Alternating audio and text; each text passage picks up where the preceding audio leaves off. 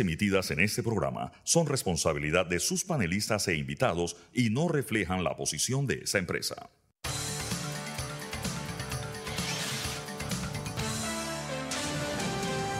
Mesa de Periodistas. Buenos días, bienvenidos a Mesa de Periodistas en esta edición de 29 de diciembre. Es la última edición de la semana viernes y también la última edición de este 2023. Soy Nicandro Alvarado, lo acompaño en esta jornada como moderador y hasta ahora está conmigo el doctor Jorge Eduardo Ritter. Doctor, bienvenido a Mesa. Muy buenos días. Doctor, vamos a, mostrar los temas que tendremos esta, en esta jornada. Arrancaremos hablando sobre eh, el debate en la Asamblea Nacional del presupuesto 2024. Eh, ayer ya pasó el segundo debate, un debate bastante acalorado y conflictivo, debo decir, en donde y retomaremos algunas de las, de las declaraciones que se dieron anoche en el Pleno de la Asamblea, que sin duda eh, son para analizar y para contextualizar qué está pasando con la Asamblea Nacional. Haremos un balance con el doctor Jorge Eduardo Ritter del año 2023 desde diferentes perspectivas, evidentemente la crisis minera, el escenario preelectoral, la gestión de gobierno, qué pasa con la Asamblea, la justicia, bueno, y, todo lo que quepa en ese eh, balance. Y en lo, que hace noticia, comentaremos un poco sobre la actualidad y de cara al 2024.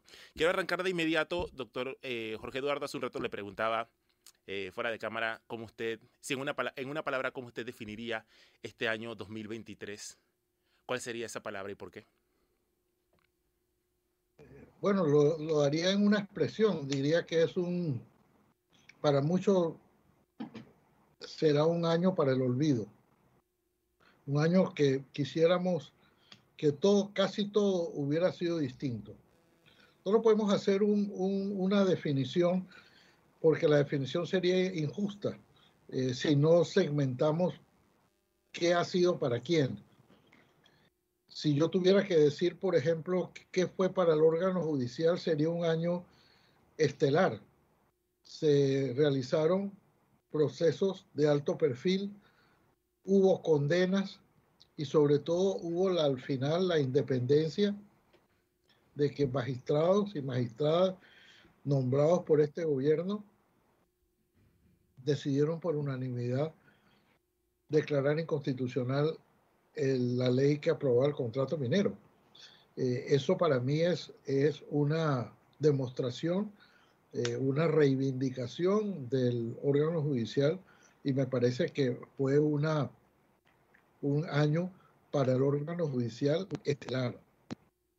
Para los órganos ejecutivos y legislativos fue una, un año vergonzoso, un año que, que ese sí debe ser para el olvido.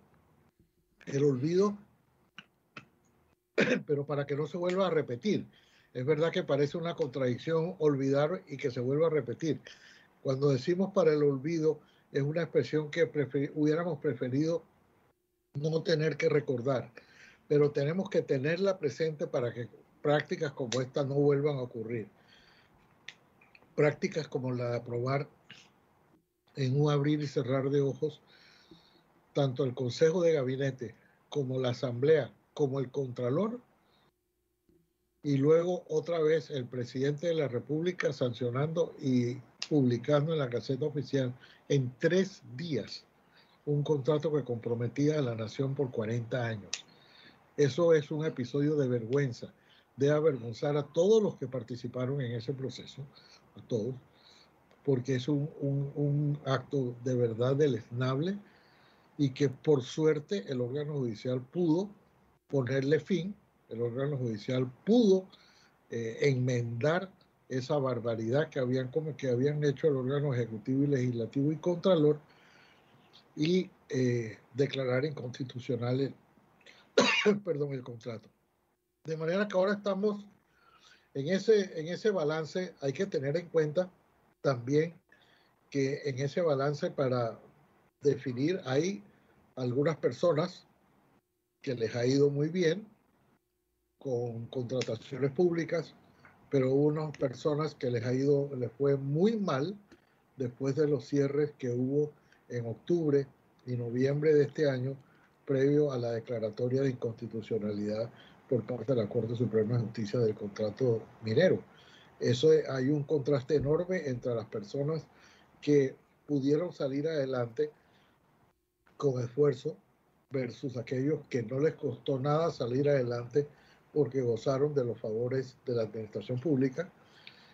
Tenemos aquellas personas que les fue muy mal en su vida, en su vida, en sus negocios por, por cuenta de los, de los cierres. Y está también, por, por supuesto, en la educación. La educación también es un año para el olvido, un año en el que se perdió un mes completo y en el que hubo hasta propuestas de que se aprobara con 2,5, hubo protestas porque los padres de familia descontentos porque sus hijos fracasaron. Y después algo de alegría porque sus hijos se graduaron en un año en el que están en el que salimos pésimamente en las pruebas PISA. Y que además de todas maneras se hicieron las graduaciones. Esta es una generación que ha, perdido muchísimo en los años de la pandemia y en los dos años sucesivos en los que hubo cierre prolongado de los colegios.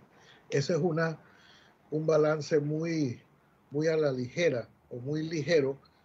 Yo sé que habrá muchas personas y ya debe estar gente escribiendo por qué no mencionas una cosa y por qué no mencionas lo otro, pero son los hechos más eh, calientes, sobresalientes, diría yo, en el, en el sentido literal de la palabra, que sobresalieron sobre los demás por la importancia y por la trascendencia que tuvieron. Pareciera eh, que durante este año, y escuchándolo, eh, se hubiesen profundizado estas ideas de los diferentes Panamás, ¿no? O sea, el, Panamá para los que han pelechado del gobierno, el Panamá para la gente que tiene que vivir del día a día, el Panamá para la justicia, el Panamá que se ha inventado la Asamblea Nacional, el Panamá de las fuerzas políticas. Eh, y usted, bueno, como dice, y, es para enmarcar, este es un año para olvidar en muchos sentidos. Doctor Ritter se suma a esta hora a Castalia Pascual, a Mesa de Periodistas. Castalia, bienvenida. Buenos días, doctor Ritter. Buenos días a todos nuestros amigos de, de Mesa de Periodistas. Qué gusto compartir esta mesa en este último análisis, doctor de este año 2023. Un año 2023 acabo de terminar el noticiero AM y decir que ha sido un año de muchas pruebas, de grandes retos para los panameños, pero también de grandes enseñanzas para todos los sectores del país. Y creo que ha sido un año 2023 en que se han, se han juntado muchas cosas, muchas cosas que traemos de arrastre. El país desigual, que no hemos podido eh, romper esa brecha de desigualdades que, no son comparativas con, el crecimiento económico que registra el país en comparación con el resto de la, de la región. Es algo tan, tan contradictorio que todavía no logramos entender por qué no logramos eh, eh, cerrar esa brecha. Por otra parte, incluso un país en que por primera vez ha empezado a, a, a prestarle importancia al tema agua, al tema ambiente y que estoy más que segura que ha sido algo que si bien el tema minero pudo haber tenido un detonante sobre si queremos un país verde con, con, con, nuestros recursos hídricos o mina, bueno, yo creo que va más allá, que es apenas un despertar de lo que debemos hacer como país en materia ambiental. Pero también un, ha sido un año 2023 en que hemos visto al pueblo despertar.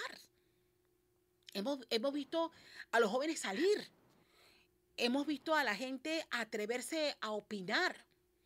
Y lo que estaba pasando en esta última semana, doctor Ritter y Nicanor y a mí, de que la gente se atreva a encarar a un político y decirle en su cara lo que piensa, eso en, mi vida yo lo había visto.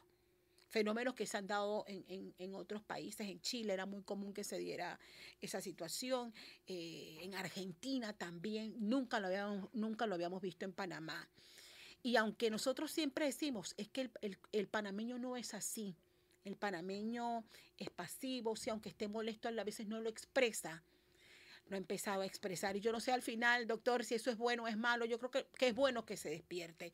Y es bueno que la gente entienda que, que la fiscalización y la rendición de cuentas no es un trabajo exclusivo ni de las autoridades que investigan, ni de los medios de comunicación social. Es, es, una responsabilidad que todos como ciudadanos tenemos cuando tenemos que aprender a que somos una parte importante como agentes de cambio que necesitamos. Y por otra parte, creo que también un, un año en que nos tiene que ayudar a reflexionar lo que hemos vivido como crisis migratoria. Creo que el tema tampoco lo podemos separar. 85 millones de dólares invertidos por el Estado panameño para atender una crisis migratoria que nos ha impactado directamente y aunque no lo hayamos visto, ha impactado en, el, en, en la forma en que, lo, en que lo, se vive en el Darién, por ejemplo, en, en la forma en que el gobierno ha tenido que destinar esos recursos que bien se pudieron haber utilizado para otras cosas, pero se ha tenido que atender una crisis, pero con una lamentable cifra desconocida, eh, Nicanor, de que no podríamos saber jamás cuántas personas han muerto cruzando el tapón del Darién. Más de 500 mil personas que han cruzado el tapón del Darién, de ellos más de 180 mil niños, en su mayoría eh, que llegan solos a las comunidades darienitas, pero sobre todo el saber cuando escuchas a las autoridades decir, no hay forma de, de, de saber cuántas personas murieron cruzando el tapón del Darién. Y, y, nos queda la gran pregunta, o sea, ¿qué vamos a hacer para que menos gente siga migrando hacia los Estados Unidos utilizando esta peligrosa ruta que es controlada por el crimen organizado que ha encontrado en la crisis migratoria una nueva fórmula? Y, y, y yo decía, doctor, y quiero también conocer su opinión. Yo preguntaba, pero ¿cómo esto la noche a la mañana se convirtió? Porque toda la vida, doctor, cuando yo iba al Darién, cuando iba a Bajo Chiquito, Bajo Chiquito no es ni la sombra de lo que era. Bajo Chiquito era una comunidad indígena hermosa, hermosa, donde era, era común ver incluso a los niños eh, con sus taparrabos, en sus caseríos. Ahora tenemos un bajo chiquito que ha construido incluso infraestructuras para ofrecer hospedaje, para, hacer, para cocinar y ha empezado a vivir de la crisis. Los maestros decían, este año los niños han dejado de ir a la escuela. Los maestros se han quedado este año esperando a los niños que vayan a la escuela en Bajo Chiquito porque están cargando maletas y están cobrando uno, dos, tres, cuatro, cinco dólares. Y están recibiendo el dinero que en su vida habían imaginado poder manejar en esas comunidades. Pero debemos nosotros alegrarnos porque comunidades nuestras están lucrando una crisis humanitaria. Creo que es una reflexión que debemos hacer. Pero estamos claros, doctor, que Panamá no puede solo. Preguntábamos qué está haciendo Estados Unidos, qué está haciendo Colombia para ayudarnos a enfrentar esto. Perdón, antes que el doctor Ritter eh, responda, quisiera decirle a los televidentes que el WhatsApp 6502-2396 ha estado inoperativo algunos días. Pero así hoy que los, sí. no, todavía, Todavía. no. Así que los comentarios eh, los pueden hacer y para hacer este proceso participativo y colaborativo al Twitter, a, más bien a X, con el hashtag Mesa de Periodistas. Algunos mensajes los podremos leer al final de la del programa. Doctor Ritter. No, es, eh, tienes razón, Castalia. Este es, este es un problema, por supuesto, que no puede resolver solo Panamá.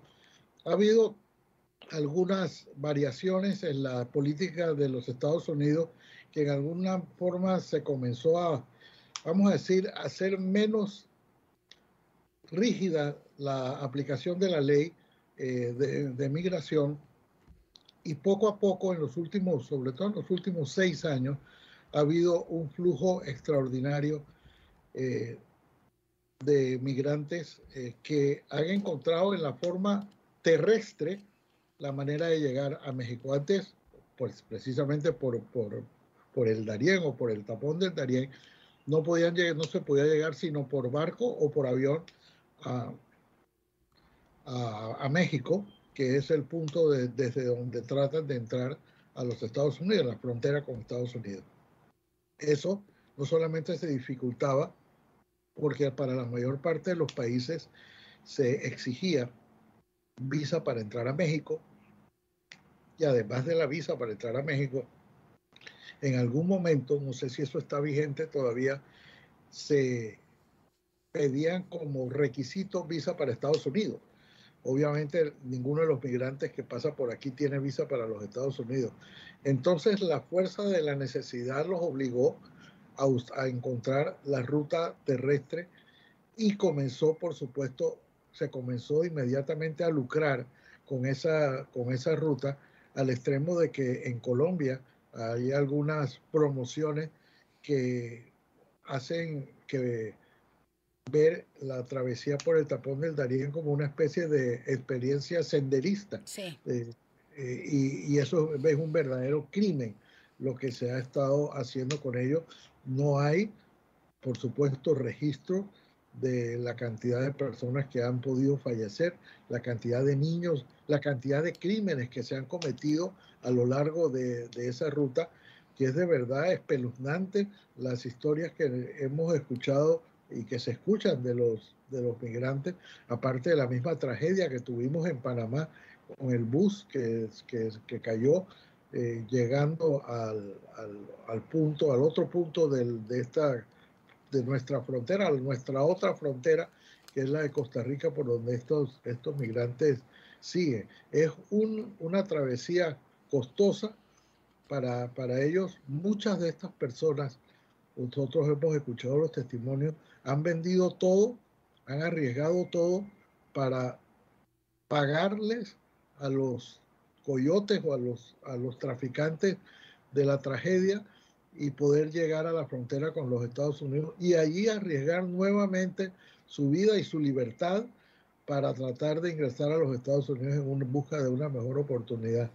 Esto, por supuesto, se combina con las crisis internas de los países. Si los países no tuvieran ese, esa crisis tan, tan, tan grande que, que hoy tienen eh, países como Venezuela, eh, países como Ecuador o los migrantes haitianos que ya se quedaron sin trabajo en Chile, todos esos migrantes eh, sin ninguna oportunidad en, sus, en, los países de donde vienen, arriesgan todo, arriesgan vidas, arriesgan sus bienes, arriesgan todo lo que puedan tener, la vida de sus hijos, para tratar de encontrar una oportunidad. Es una una tragedia, así como se habla de la pobreza multidimensional, esto es una tragedia multinacional y multidimensional. Es tragedia desde el punto de vista humano, desde el punto de vista económico, desde el punto de vista de la salud de estas personas. Y Panamá, hay que reconocerlo, hay que decirlo, Panamá es el país que los ha atendido con mayor diligencia, donde se le ha facilitado, se le brinda comida, asistencia médica, registro. Eh, y, creo que eso es algo para destacar. Desafortunadamente ha habido muchas reuniones multilaterales, en algunas incluso se han realizado sin la participación de Panamá, eh, lo, cual es un absurdo porque este es el paso obligado de todos ellos. Entonces, sí, eh, hay, hay mucho por hacer, pero lo que tenemos que tener claro es que Panamá ni lo puede hacer solo, ni querría hacerlo solo, porque lo que necesita esta gente es asistencia, necesitan una, un lugar donde vivir. Y el primer lugar donde uno quiere vivir es en su propia tierra. Muy poca gente, si, si encuentra las condiciones adecuadas en su, en su tierra, migra de la forma como ellos están migrando. Hay gente así que le gusta aventurar y buscar otros, otros destinos, pero cuando tienen los recursos para hacerlo. Pero la, en la forma como estas personas están migrando es porque no encuentran ninguna esperanza ni ninguna oportunidad en sus respectivos países.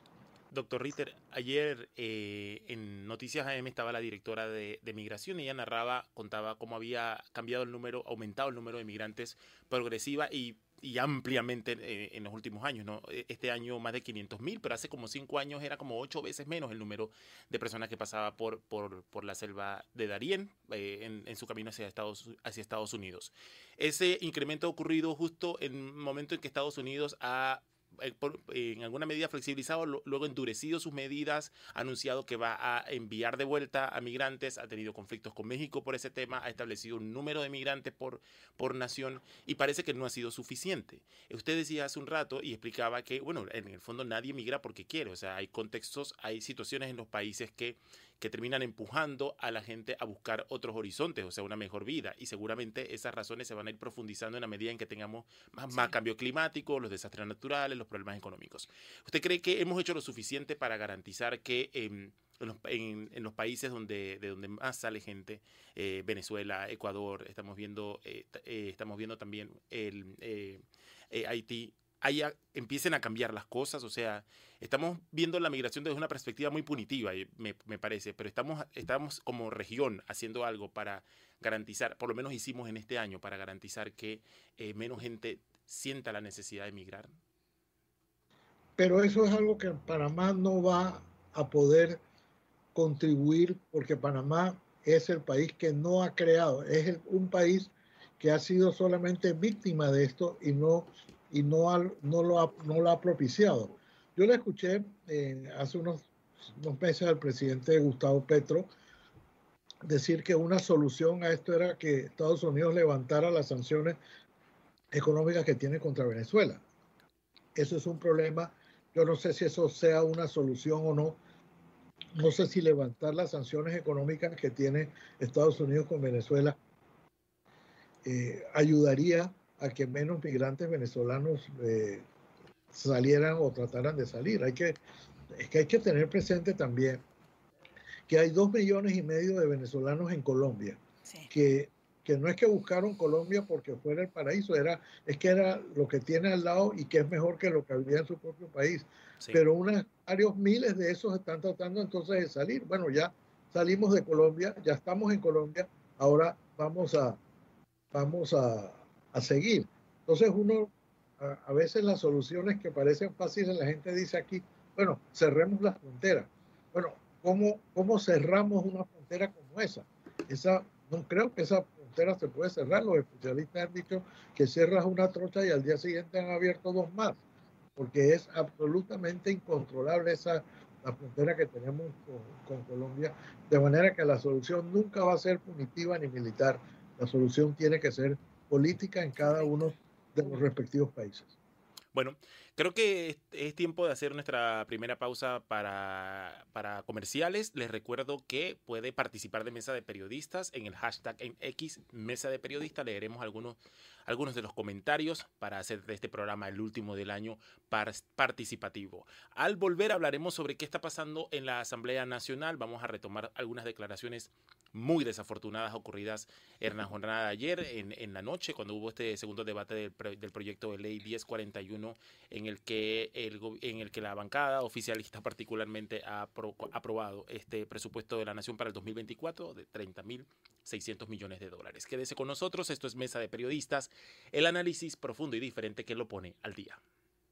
Estamos de vuelta con mesa de periodistas en esta jornada de 29 de diciembre. Hemos hablado un poco, Castalia y doctor Jorge Eduardo Ritter, en un primer balance que hemos hecho del 2023 y hemos terminado hablando sobre la crisis migratoria, una crisis de la que debería hablarse todavía mucho más en Panamá, porque aunque los capitalinos no la vean, porque pasa como si fuera un avión de, la frontera a frontera, es una realidad que está impactando a los pueblos fronterizos, a la seguridad de estos pueblos fronterizos, está transformando los modos de vida en esa zona y también está impactando en la capacidad del Estado de dar una respuesta humanitaria a ese problema.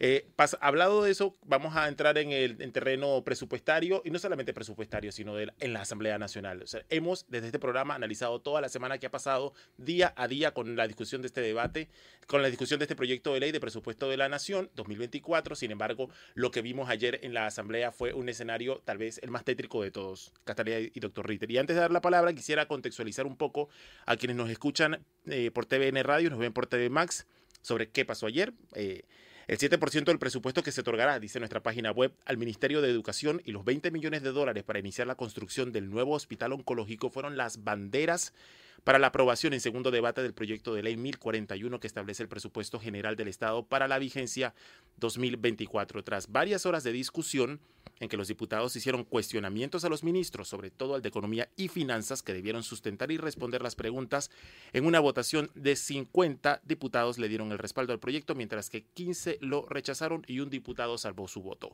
En horas de la mañana, 10 diputados, entre ellos los independientes, presentaron una solicitud para separar la votación del presupuesto para el Meduca y el oncológico para poder dar su voto a favor, pero esto no fue aceptado. Luego vimos entonces eh, más eh, desarrollada la jornada, eh, cómo fue el debate en el Pleno de la Asamblea Nacional y antes de entrar a analizar, quisiera que escucháramos parte de lo que dijo en algunas de sus intervenciones, porque fueron varias, el presidente de la Comisión de Presupuesto, Benicio Robinson, que dicho sea de paso, poco se aparece por el Pleno y se apareció ayer, y estas fueron sus declaraciones. Escuchemos. No han llegado al gobierno y ya están diciendo que van a poner el pueblo a tumbar. Significa que van a hacer ellos un golpe de Estado. El golpe de Estado, señores, ustedes saben quién sabe hacerlo. Que no nos provoquen, no nos provoquen. ¿Saben cómo hacerlo? Si quieren hablar de golpe de Estado, hablando machito Esas fueron sus declaraciones en respuesta o en cuestionamiento a el diputado Juan Diego Vázquez, que se ponía a la, a la aprobación de este presupuesto, considerando que eh, no, no, era un presupuesto con metas claras, era un presupuesto elevado, son más de 2 mil millones de dólares adicionales al presupuesto de 2023, un presupuesto que dicho sea de paso ha enfrentado múltiples cuestionamientos. El del 2023, ahora pensemos en el de 2024. Catalia, Jorge Eduardo, doctor, doctor Jorge Eduardo Ritter. Lo escuchamos. Mira, este, esa declaración de Benicio Robinson le añade una, como si hiciera falta, una página más de, vergüenza a la Asamblea, al PRD, a su presidente, al presidente de la Comisión de Presupuesto, porque eso es una declaración que no tiene ninguna aceptación, no tiene ninguna presentación, hacer una declaración de esa naturaleza en un medio o en un recinto que se supone es el símbolo de la democracia, que son los parlamentos, decir que él sí sabe o ellos sí saben dar golpes de Estado. Eso no tiene absolutamente ninguna explicación distinta de la arrogancia del poder en el que están envueltos los actuales gobernantes. Decir que él sí sabe, o ellos sí saben, me imagino que se refiere al PRD, eh, cómo dar un golpe de Estado o cómo hacer los golpes de, Estado, creo que es una, una página de, vergüenza. Pero la Asamblea volvió a hacer lo mismo que hizo con un día de diferencia nada más con el contrato minero. Los las leyes más importantes de la nación.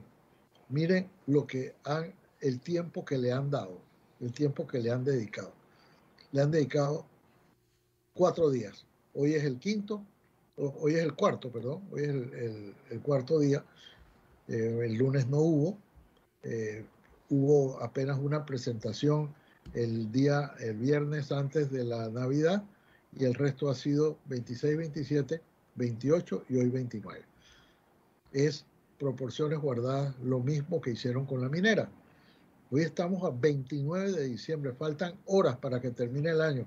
Y más que la celebración del Año Nuevo, faltan horas para que entre en vigencia una norma constitucional que dice qué pasa cuando no se haya aprobado o se haya rechazado el presupuesto. Esto no tiene ningún sentido haber esperado entre la Navidad y el Año Nuevo para aprobar la ley más importante que se aprueba todos los años, que es la ley del presupuesto. Ahora, ¿con, ¿con qué criterio se hizo? Igualito que como se hizo o se quiso hacer con el contrato minero. ¿Qué contenía el contrato minero? Una cantidad, bueno, 25, para ser exactos, inconstitucionalidades, de acuerdo con la decisión de la Corte, pero ¿qué se decía? Este contrato va a darnos 10 veces más que lo que nos da el actual va a haber 375 millones de dólares nuevos para el, para el país de acuerdo con este contrato. Ese era el único argumento versus toda la, la cantidad de inconstitucionalidades. Ahora, ¿qué se está diciendo? Con esto le estamos dando 20 millones de dólares al, al oncológico y el 7% a la educación. Pero es que, ¿qué son 20 millones al lado de un presupuesto de 30 mil millones de dólares?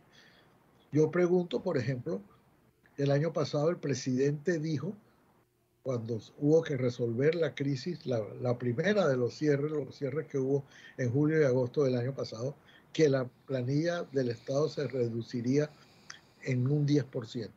Ha aumentado en esa misma proporción. O sea, no solamente no se redujo, no solamente se mantuvo igual, ha aumentado desproporcionadamente. Y este proyecto lo trataron de vender al principio, hasta que por supuesto eh, es una, una mentira que se caía por sí misma, era que el contrato tenía una reducción de 2 mil millones de dólares, porque había presentado uno de 32 mil, hablo de cifra redonda, y ahora había uno de 30. No, es que es una, tiene un aumento de 3 mil con relación al de este año que pasa de 27 a 30. De manera que no hay ninguna reducción. Todo lo contrario, ha aumentado ¿Dónde está el presupuesto de la Asamblea? Nadie, nadie lo quiere decir, pero es el mismo presupuesto que tuvieron el, el, año pasado. Eso sí no se redujo. Dijo sí que había reducido, había reducido el aumento, pero no significa que redujo lo que efectivamente ha tenido la Asamblea, ha malgastado la Asamblea, ha empleado en clientelismo, está idéntico a como estaba el año pasado. Y seguramente después habrá algunos eh, repartos, algunas modificaciones, porque ahora cualquier cambio que vaya a haber tiene que pasar por la Comisión de Presupuestos, donde el todopoderoso presidente del PRD, Benicio Robinson, es, es quien va a decidir la suerte de la, de la administración pública con todos sus recursos. Una comisión de presupuestos que se burla de la propia ley que debe, que, que debe administrar es una ley que dice que después del 15 de noviembre no se pueden hacer traslados y aquí hasta, la, hasta ayer hubo traslados y hubo consideraciones de nuevas de traslados de partidas y reajustes en el presupuesto cuando no se pueden hacer después del 15 de noviembre ni antes del 15 de enero. De manera que eh, la Asamblea ha hecho lo que le ha dado la gana, eh, ha estado actuando a sus anchas y sobre todo no aprendieron nada de la, de la, de la pandemia, ni aprendieron nada de la experiencia de la, de, la, del contrato minero. Hicieron exactamente lo mismo. Sí, ellos saben que hoy y hoy, mañana y el 31 de diciembre y el 1 de enero no va a haber manifestaciones. Seguramente el presupuesto, como es algo tan casi tan intangible para mucha gente, eh, no producirá las mismas manifestaciones, pero la práctica sigue siendo idéntica. Hacemos lo que nosotros queremos, no necesitamos rendirle cuenta a nadie. Y aquí está el presupuesto para el año 2024, les guste o no les guste. Cuando el diputado Juan Diego Vázquez dijo, vamos a, vamos a, a separar estas cuentas, porque él, ellos, yo supongo que sí quieren votar por el 7% de la educación y si quieren votar por los 20 millones que le han adjudicado a la, al, para la construcción del hospital oncológico, que cuesta mucho más, pero eso es lo único que van a poder administrar eh, el, próximo año y sin embargo no lo quisieron hacer. O votas todo o votas, o votas, o votas todo o votas nada. Eh, y así fue como se aprobó ayer el presupuesto a pupitrazo. Hoy se, para que puedan irse temprano, lo, le darán el tercer debate, una cosa que durará minutos, la aprobación en tercer debate, la misma aplanadora con la que se aprobó el contrato minero, con la que se aprobó ayer el presupuesto, y colorín colorado, este cuento se ha acabado. Ese es como termina el año y ese es quizás lo que hemos visto, el espectáculo que vimos ayer y la forma de votar es quizás la, mejor síntesis de cómo ha actuado la Asamblea a lo largo de todo este año. Yo quiero, yo creo que al final, yo lo único que tendría que decir de lo ocurrido ayer es que, qué vergüenza, qué vergüenza eh, tener que, ver estos espectáculos en, el pleno de la Asamblea en momentos en que, en que los panameños deberíamos estar pensando en un debate profundo, sesudo, y haciéndome a culpa de los errores que ha cometido esta administración. En tratando de enmendar el despilfarro que hemos, que hemos sentido en estos últimos años. Eh, y empezamos el análisis esta mañana acá hablando de, de esa brecha que hay y del país desigual que seguimos siendo. Ahí está la respuesta porque nosotros somos tan desiguales. Ahí está la respuesta. Por la clase política que tenemos. Y yo les digo una cosa, aquí en este país que hablamos un despertar, de nada vale las protestas multitudinarias si nosotros tenemos figuras como esta con semejante seguridad, diciendo prácticamente que la mayoría de los panameños le dan la razón a que en este país las cosas se manejan como ellos están acostumbrados a hacerlo. Y que haya esbozado incluso un análisis señalando o recordando a sus ex compañeros de asamblea y mencionaba a un partido político, decía que la Estrella Verde tuvo muy buenos diputados, decía. pero que ninguno se religió, Nicanor y doctor Ritter. Ninguno se religió porque ninguno aprendió a que los diputados tienen que resolverle los problemas directamente al panameño. Y retaba al diputado Juan Diego Vázquez, a quien calificaba como pichón de diputado. Así que tú no has resuelto ningún problema a la gente de San Miguelito. O sea, seguro de que la forma de hacer política, el uso excesivo de recursos, el uso del populismo para mantener el poder y enquistarse en el poder, incluso heredarlo, lo avalamos los panameños. Eso es lo que nos tiene que llevar a reflexionar. Escuchar a Benicio Robinson como lo hizo ayer en la asamblea, es decirle al panameño, ¿estás escuchando? Él lo que está diciendo es que tú, tú, panameño, se lo permites y no solamente se lo permites, se lo aplaudes. Si yo quiero saber si en este país, de verdad, la mayoría aplaude esto que ha ocurrido en la Asamblea. Que nos digan en nuestra cara que esas cosas nosotros la aprobamos. Y que no, no solamente la aprobamos, que nos acostumbramos. Todavía voy más allá, con la seguridad que dice que eso va a seguir. Que esta forma de administrar la cosa pública va a continuar. ¿Qué seguridad? Yo en mi vida había escuchado una, una persona tan segura del poder que tiene y amenazando de cómo lo puedo ejercer. No me, no, no, no tienten. No, tienten, no provoquen. Que de verdad, yo, yo me pregunto, doctor y Nicanor, si esto no es suficiente para que nosotros hagamos una reflexión de, lo que queremos, de lo que queremos y hacia dónde vamos. Nosotros estamos donde estamos, porque es el reflejo. Benicio Robinson es el reflejo de lo que quiere la mayoría en este país. Pareciera. Benicio Robinson es el reflejo de lo que la mayoría quiere y aprueba en este país. Él juega vivo, la mediocridad, el poco importa, la desfachatez. Y, y, duele, y duele saber que, que, que eso es lo que nos espera para el 2024 también. Castalia, yo creo que habría que anotar Y no en esa figura nada más, sino en un montón de figuras que buscan perpetuarse en el poder. Pero además es que esto es sistemático. Eh, pero antes de explicar por qué creo que es sistemático, habría que, yo creo que hay que contextualizar que pareciera que los diputados han revelado, eh, eh, hablaba un poco con el doctor Ritter antes del programa, y esta sensación de que se rebelaron contra la República, es decir, establecieron su propio reino, dirigido en esta ocasión por una figura como Benicio Robinson, que aunque no es el presidente de la Asamblea, pareciera ser el presidente de la Asamblea pero que también, también tuvimos otros reinos antes. O sea, recordemos a Sergio Galvez cuando fue presidente de la Asamblea Nacional y dijo a llorar al cementerio cuando estaban pasando una ley sí porque sí. Es decir, pero los diputados, estos diputados ya han entendido el poder que, que, que, constituye ser diputado, es decir, cómo manejan instituciones incluso más allá de la, de, de, a, la, que pertenecen. Es, aquí los cuentos de los diputados que controlan la Caja de Seguro Social, controlan esta institución, controlan la otra, están extendidísimos. Diputados que pagan sus planillas personales, las planillas de sus familiares, los conductores de sus familiares en la Asamblea Nacional. Eh, eh, recordemos cómo los diputados hicieron se plantaron en contra y jugándonos el cuento de que sí, que la discusión que va para acá, en contra de la ley de extinción de dominio y la han enterrado múltiples veces. Pero recordemos también que los diputados enterraron la posibilidad de que hubiera una reforma constitucional, el, legislativo en componente con el ejecutivo. Es decir, habría que devolverle la pregunta al diputado Benicio Robinson sobre, eh, este dice que no ha hecho nada por su, por su circuito y que ha hecho él por el país, pero en general, que han hecho gran parte de los diputados por mejorar la calidad de vida de los panameños. O sea, si vamos a ir por circuitos, Bocas del Toro hoy es una mejor provincia que hace 20 años. Tiene problemas, Tiene problemas de agua, de basura, sí, quiero decir.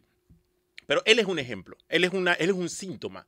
Pero cuando tú miras a gran parte de las curules de la Asamblea Nacional son el mismo problema, o sea, son el mismo tema. Eh, eh, toman feudos lo, lo, agarran para sí, controlan territorialmente y punto. Y aquí se enquistaron y se quedaron para siempre y nadie puede osar de, de, de o sea, no, no, no promueven el debate, no hay debate de sociedad, no ayudan a construir una mejor sociedad. doctor Ritter señalaba que, que, pareciera que aquí nada, nada pasó en, en, en octubre y noviembre. O sea, pareciera que ellos no se acuerdan lo que pasó en octubre y noviembre. Hoy día tenemos, y eso no podemos dejar de lado, esta semana ha habido situaciones en actos, que, es lamentable que se den actos de grabación, donde se han parado los estudiantes y el público a buchear a los diputados. han abucheado hasta la ministra de, de- de- Educación. O sea, yo, yo, y, son fenómenos, como le digo, que yo, yo quisiera reflexionar qué nos está indicando eso. Si nos indica que hay un hastío real, pero mi pregunta es, si hay un hastío real, ese hastío se va a demostrar en las urnas. ¿Hay posibilidades que se Sí. demuestre en las urnas? y seguramente el doctor Ritter quiere responder, Sí, pero yo- creo que sí, ya se demostró en la elección pasada con el no a la reelección. Yo creo que el hastío es importante, pero también hay que saber y entender cómo se conduce ese hastío, porque el hastío de las ele- de la- contra la- los diputados en la elección pasada, por las planillas, te acordarás, todo esto y todo lo que tenía nombrado, condujo a una nueva asamblea, pero una asamblea que hoy es muchas veces peor que la asamblea que peor, teníamos antes. es Entonces, ese hastío tendríamos que aprender como sociedad a conducirlo a- para, para que nos lleve a otros estadios, no para que nos, no para que nos lleve a Pleistoceno. O sea, ¿sabes? No, no puede pasar esto, doctor Ritter. No, sí, eh, de- desafortunadamente creo que esta, las enseñanzas eh, tienen que ocurrir y a veces, como en esta ocasión, no es un despertar de, de la nada. No fue un despertar de que de pronto el, el panameño se dio cuenta de- del poder que, que podía ostentar eh, en las calles. No, eh, fue el hartazgo. O sea, no fue que de pronto el panameño se consideró, fue que de pronto cansaron, llevaron al límite de la paciencia a los panameños, el límite de la tolerancia. Es que los abusos han sido tales durante todos estos meses y estos, estos años. Y esto comenzó hacerse notar si lo recuerdan bien, durante la pandemia. La pandemia hubo noches, eh, sobre todo cuando se divulgó, se, se hizo pública la primer, el primer intento, que no sé al final si se consumó o no, la, la venta o la compra de los ventiladores, que la gente baileaba. Ese, era, ese fue un Sí. fenómeno único y, y- y era una expresión de la ciudadanía. No se podía salir en aquel tiempo, pero esa fue la primera gran manifestación que por donde quiera que uno fuera, estaba la gente baileando. Esa era la forma, no silenciosa, porque la paila es justamente lo contrario, pero la forma no presencial que tuvieron los panameños de protestar. Ya después de la pandemia, y viendo que nada había cambiado, todo lo contrario, seguían los abusos, llegó un momento de, de, de hastío. Eh, yo por eso tengo, eh, creo que siempre tenemos que hacer el análisis de que no es que de pronto el país se volvió protector del medio ambiente, no fue que de pronto el país quiso luchar contra la corrupción, es el acumulado, el llevaron y estiraron tanto el límite de la paciencia de la gente que hasta el, hasta el final no hubo más remedio que salir a la calle, decirle de manera cívica al- a los gobernantes, esto no va a ocurrir. Ahora, ¿cuándo tuvieron una otra oportunidad? Ahora en las graduaciones. Ese, eso es un espectáculo. Yo hasta ahora creo que era, era eh, inédito. Yo sé que ha habido momentos en que se ha, eh, los universitarios especialmente han tratado o, o en algún momento impidieron la entrada de autoridades a- nacionales a sus, a sus actos, pero yo creo que en esta ocasión esa espontaneidad, mire, yo he estado, por supuesto, como estudiante, como padre de familia y como profesor en actos de graduación y ese es un acto en el que la gente, todo el mundo está contento. Sí. Están sí. contentos los estudiantes, por supuesto, están orgullosos los padres de familia, están felices los, los familiares que están viendo que con dificultades un año se culmina una etapa académica importantísima para esas personas. Y cuando se es joven, cuando se llega uno al final del bachillerato, cree uno que ese es el día más importante de su vida. Y que en un momento de, de alegría, un momento de celebración, esa sea la respuesta de la gente, significa sí que hay un, hay un despertar, pero un despertar que lo produjo el hartazgo, el hastío, el abuso, la indolencia con la que hemos visto actuar a los actuales eh, gobernantes y tenemos ahora esas eh, reacciones que a mí en lo personal me sorprendieron. Me sorprendieron por las circunstancias, porque si de pronto en una manifestación se encuentra un político y lo abuchean, bueno, para, para eso iba. En Panamá a veces se abuchea casi que por deporte. Yo recuerdo que para los eh, clásicos presidentes de la República era casi un entretenimiento. La gente que va al hipódromo al presidente, sea quien fuera, el presidente bueno o malo, hasta, hasta que hasta que sí, o sea, era, como una diversión. Sí, hasta que dejaron de ir, doctor Ritter, hasta que dejaron de ir al clásico presidente. al clásico presidente y mandaban a un ministro que estuviera relacionado con la hípica. Así era como todo en familia. Pero eso era un abucheo distinto, esa era la diversión, era casi como un entretenimiento y voy a ir a abuchar al presidente. Pero lo de la espontaneidad con la que un grupo tan numeroso y heterogéneo como la gente que va a una graduación y, y, que impidan que un diputado eh, hable, como le pasó al diputado Héctor Blanc, es, una, es un síntoma de que algo mucho más profundo se ha, calado en el ánimo de los panameños producto de todos estos abusos que hemos visto cometer en los últimos años. Y es un mensaje también de, eh, no tengo los detalles de lo que pasó, hay señalamientos de que habían otros políticos que habrían, habrían provocado esa situación, pero, pero lo cierto es que ocurrió. Siempre será la primera sospecha. Pero hay un, hay un detalle, y eso es un mensaje para el Ministerio de Educación y para los directores de escuela, porque de hace mucho tiempo para acá se ha tomado como costumbre, doctor, que diputados sean padrinos de, de graduaciones y que paguen incluso la fiesta de Navidad, hasta ya la fiesta de graduación o que los lleven a, paseos. O sea, de verdad, a ese extremo hemos llegado. Yo quiero, yo quiero saber, eso, eso no es correcto. ¿Hasta dónde hemos llegado nosotros con, esta dinámica de que, los diputados tienen que ser padrinos de, de grabaciones por amor a Dios? Y el Meduca lo permite. Eso no es correcto yo creo, eh, doctor Ritter, que el abucheo es un, es un síntoma de cómo va a ser la segunda mitad del 2024 y de ahí en adelante para el país. Eh, evidentemente, eh, creo que el votante va a castigar en, en, en urnas lo que ha pasado eh, particularmente en este año, pero en los últimos también eh, cuatro años, y eso creo que va a generar una composición de poder interesante en la próxima Asamblea Nacional, que en alguna medida creo que obligará a que haya más necesidades de, de pactos entre fuerzas en la Asamblea para poder, para poder gobernar. ¿Eso es bueno o es malo? no lo sé, tal vez habría más escenario de debate. Yo te tengo una mala noticia, y el doctor Ritter lo sabe. Las reglas actuales electorales, con el cociente y el residuo, sigue siendo la piedra en el zapato para quienes buscan cambiar la Asamblea Nacional. Pero creo que sí, creo que se va a ser va a ser muy muy difícil. Tendrían que salir la gente eh, cero, o sea, que no reciban ni un solo ni un solo voto.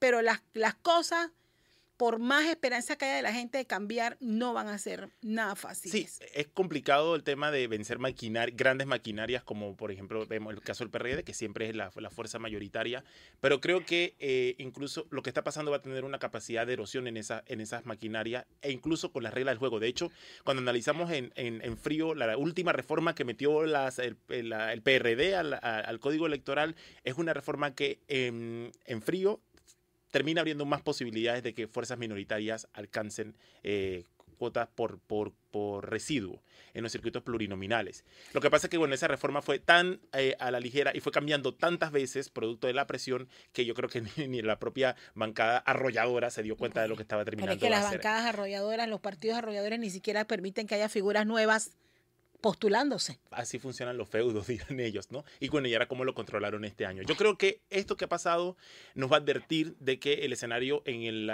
tras las elecciones del 2024 va a ser más complejo. Ojalá y esa complejidad permita que eh, lo que veíamos ayer en la Asamblea, cuando había una bancada pidiendo, 10 diputados pidiendo, hey, vamos a separar esto, vamos a discutir. Si esa bancada o ese número de diputados fuera un poco mayor, tendría capacidad de, de, de mover y poder discutir mejor. Pero no la tienen, evidentemente, porque tiene del otro lado a una planadora. Entonces, ojalá y las elecciones permitan que se equilibren esos balances y que la Asamblea sea un escenario de mayor discusión. Creo que es tiempo de irnos a nuestra segunda pausa para comerciales. Esto es Mesa de Periodistas, el análisis profundo y diferente que lo pone el día sobre este caso, como ha sido el 2023. Volvemos en minutos. Estamos de vuelta con Mesa de Periodistas, el análisis profundo y diferente que lo pone al día. Ahora quiero hacer un repaso sobre eh, ¿Qué ha pasado? Eh, este año hemos tenido, antes de la crisis minera, teníamos, eh, la discusión nacional era la crisis del agua. Ya se estaba hablando sobre la necesidad de encontrar nuevas fuentes de agua para la cuenca del canal, una cuenca que ahora hemos visto, después de la crisis minera, el impacto que ha tenido la, la sequía en ella, o sea, la cantidad de buques que están afuera esperando, la discusión global que ha habido sobre la posibilidad o no de que los barcos puedan pasar a tiempo por el canal de Panamá y ahora bueno, entrado el verano también se suma la discusión el tema de si habrá suficiente agua para equilibrar estas necesidades de consumo humano y de tránsito por el canal. Ahora bien, es una discusión que no solamente está radicada en la cuenca del canal, es una discusión nacional. Siempre vemos el verano los problemas que, eh, a los que enfrenta en, zonas como el arco seco del país. Doctor Ritter, quisiéramos una mirada suya sobre esta, esta otra pata de las discusiones de los problemas nacionales que ha habido este año, eh, que es la disponibilidad de agua dulce. Sí, mira, la, situación eh, parecía que iba a ser, digamos, más grave de lo que ahora considera la, la, la ACP que va a ser. Hay que recordar, en tiempos normales, la autoridad del Canal de Panamá transita 38, 36 a 38 buques diarios. Eso se ha reducido a 24, después se redujo a 22 y se tenía previsto que para febrero iba a haber 18 nada más.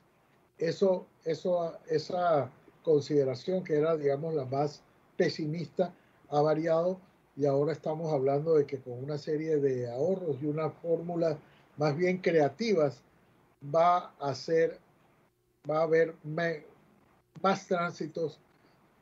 Y también porque el, el, agua, no es que ya estamos en los niveles que debíamos estar, obviamente no, el lago Gatún sigue estando muy por debajo del nivel que debía tener en esta época del año, al principio ya del verano, pero el agua va, por lo menos el, el lago Alajuela, está en su nivel, está en el nivel que, debía tener. Hay que recordar que el lago Alajuela es donde se, donde se eh, produce, donde el lago Alajuela, la mayor cantidad del, agua que consumimos, que consumimos y que malgastamos los panameños.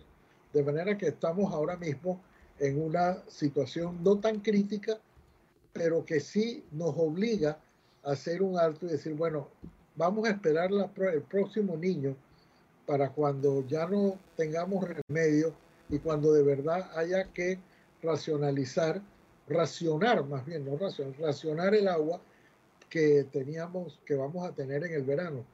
Esa era la perspectiva que había hace unos meses, que iba, no solamente iban a tener que reducirse los tránsitos de buques, sino que iba a haber racionamiento del agua, como hubo hace algún tiempo, de que ciertas áreas de la ciudad la tendrían a más a ciertas horas, o sea, un racionamiento para todo el mundo. Para mucha gente el racionamiento es perpetuo, que no tienen agua a punto, o, les llegan a las 3 de la mañana, o son víctimas de los negocios que tienen algunos diputados con, las, con, los, con los cisternas. Pero ese ya es un problema eh, endémico, ese es un problema ya que corresponde no a las, a las a los asuntos climáticos, sino a los al problemas de administración y o corrupción que hay en el suministro del agua. De manera que yo creo que para la próxima administración el problema fundamental, algunos dirán, sí, tiene que atender el seguro social, hay, hay, hay problemas urgentes que atender, la deuda, la educación, etcétera. Pero de, por lo que nadie puede prescindir para vivir es el agua. Y ese es, va a ser el principal problema que vamos a tener a pesar de que Panamá es el país que mayor cantidad de agua potable per cápita consume. Porque en eso está, por supuesto, el desperdicio, el mal uso, las fugas eh, y las, eh, el, agua, el agua que no se cobra. Pero, en fin, creo que la, la mayor, el mayor reto que va a tener el próximo gobierno es el agua potable para el, para el consumo humano en primer lugar y para el tránsito de los buques en el segundo. A mí me parece, así como, como el tema de la caja de seguro social y de las jubilaciones, me parece penoso que el gobierno haya eh, pateado la pelota con la discusión sobre nuevas fuentes de agua para la cuenca del canal. Desde el gobierno anterior ya estaban algunos estudios que dibujaban hacia dónde debía ir la política pública eh, sobre esta cuenca, cuenca de la que depende el canal y, y gran parte de la industria marítima del país, que representa casi un tercio de la economía nacional y la mitad de la gente que vive en esta república, cuenca de la que dependen de, cuenca de la que se depende. Y que pues si ya estaban los estudios, ¿por qué, no se ¿por qué no se ha tomado una decisión? O sea, ¿por qué tuvimos que encontrarnos un fenómeno del niño anticipado para luego salir corriendo a ver qué hacemos. Es decir, a mí me parece que es uno de los legados, de los penosos legados de esta administración, no haber tomado una decisión sobre el agua, pero no solamente eso, sino no haber fortalecido la institucionalidad del agua. Eh, creo que hay que anotarlo en las páginas de, de, pena de, la administración Cortizo, Castalia. Algunos, he escuchado a algunos expertos señalar este año que Panamá tiene que ser un país por vocación, un país que apueste al cuidado de nuestro recurso hídrico, que es nuestro principal recurso. Y el debate que se generó con, con el contrato minero nos hizo, creo que, valorar un poco esa riqueza que tenemos. Porque en medio de la discusión era si necesitamos, cuánta agua necesitaba, por ejemplo, para la operatividad de la mina. Pero nos olvidamos también que nuestras cuencas hídricas van a enfrentar en este 2024 situaciones muy críticas y que a las que se le va a sumar problemas que no hemos atendido porque las hemos descuidado. Si nosotros hablamos de las cuencas del río La Villa, si nosotros hablamos de las cuencas del río Saratí, por ejemplo, si nosotros hablamos de los niveles de los lagos que ahora tienen, como bien lo plantea el doctor Ritter. Tiene que balancear entre la operatividad y el agua que necesitamos para abastecer. O sea, eh, viene un 2024 muy, muy difícil. Y ahora después que nosotros hemos dicho, bueno, Panamá no va a ser un país minero, vamos a seguir apostando al canal de Panamá como principal recurso, yo creo que ya es justo y necesario que los próximos gobiernos tienen que diseñar claramente un plan de cuidado de nuestras cuencas. Si ese va a ser el principal recurso y al cual le podemos sacar muchísimo beneficio económico tomando en cuenta las circunstancias que están obligando a otros países incluso a pensar en comprar agua, porque no la pueden producir ya. Nosotros todavía que creo que estamos a tiempo. Hay estudios que haya hecho la CP sobre, sobre la cuenca, sobre el río Indio, el potencial que tiene esa cuenca todavía, pero, pero al final son políticas que tienen que ir enfocadas no solamente a solucionar el problema de la, de la accesibilidad, porque es irónico que Panamá, con esta riqueza y con la cantidad de agua que se pierde, porque es uno de los países donde más llueve durante todo el año en toda América, Panamá sigue siendo, bueno, en el mundo, y esa agua toda se pierde. Nosotros no tenemos sistemas para sacarle provecho a toda esa agua que cae todos los años.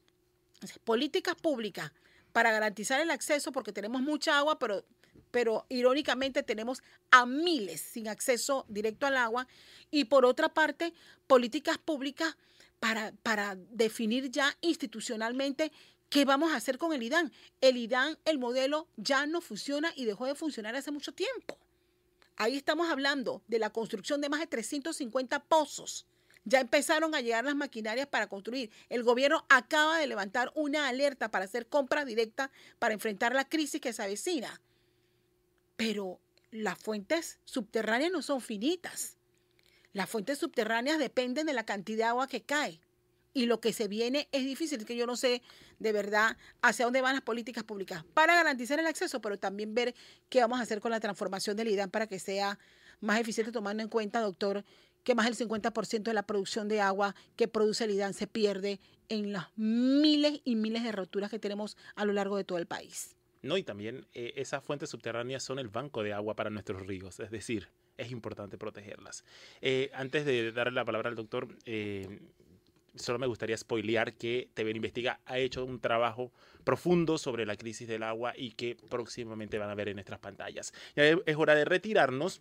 Eh, solo quiero hacer una ronda de conclusiones sobre el 2023 y voy a empezar con el doctor Ritter en una frase, o una frase extendida, doctor Ritter, qué reflexiones le deja a nuestros televidentes y radioescuchas sobre este año.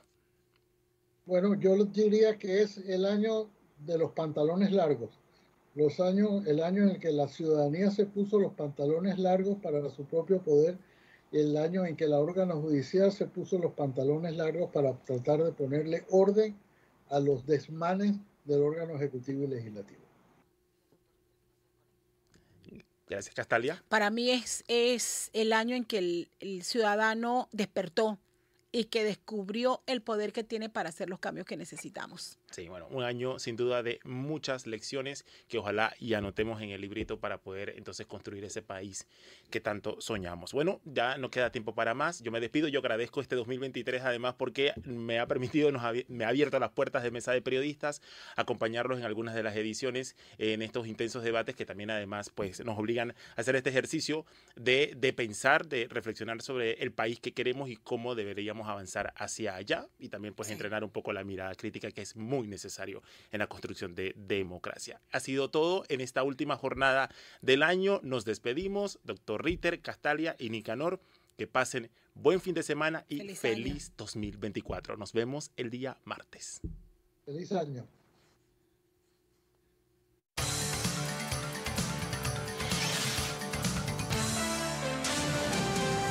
Mesa de periodistas.